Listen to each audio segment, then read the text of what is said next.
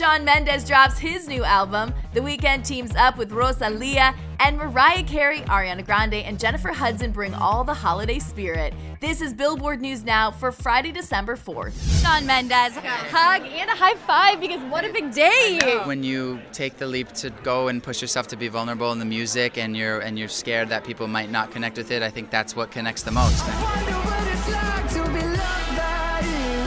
We're not wondering anymore because Shawn Mendes' fourth studio album, Wonder, has arrived. On it, he opens up about his struggles with fame and being in the thick of love. Ooh,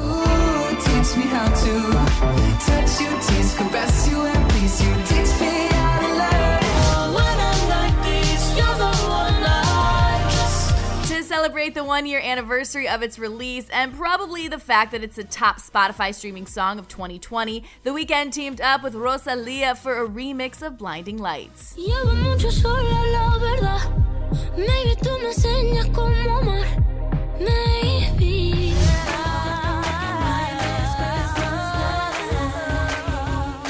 Bringing all the Christmas spirit to our weekend and also dancing elves, Mariah Carey, Ariana Grande, and Jennifer Hudson team up on Oh Santa.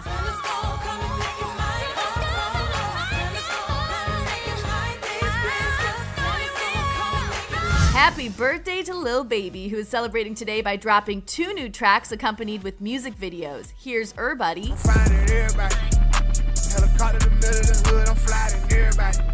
On Me. Got a hundred yet, I can't chill yet. But don't get it misconstrued yet, I get real check. And finally, YUNGBLUD released his coming of age pop rock album, Weird. In a weird time of life. The album touches on an array of topics, including loneliness and sexuality.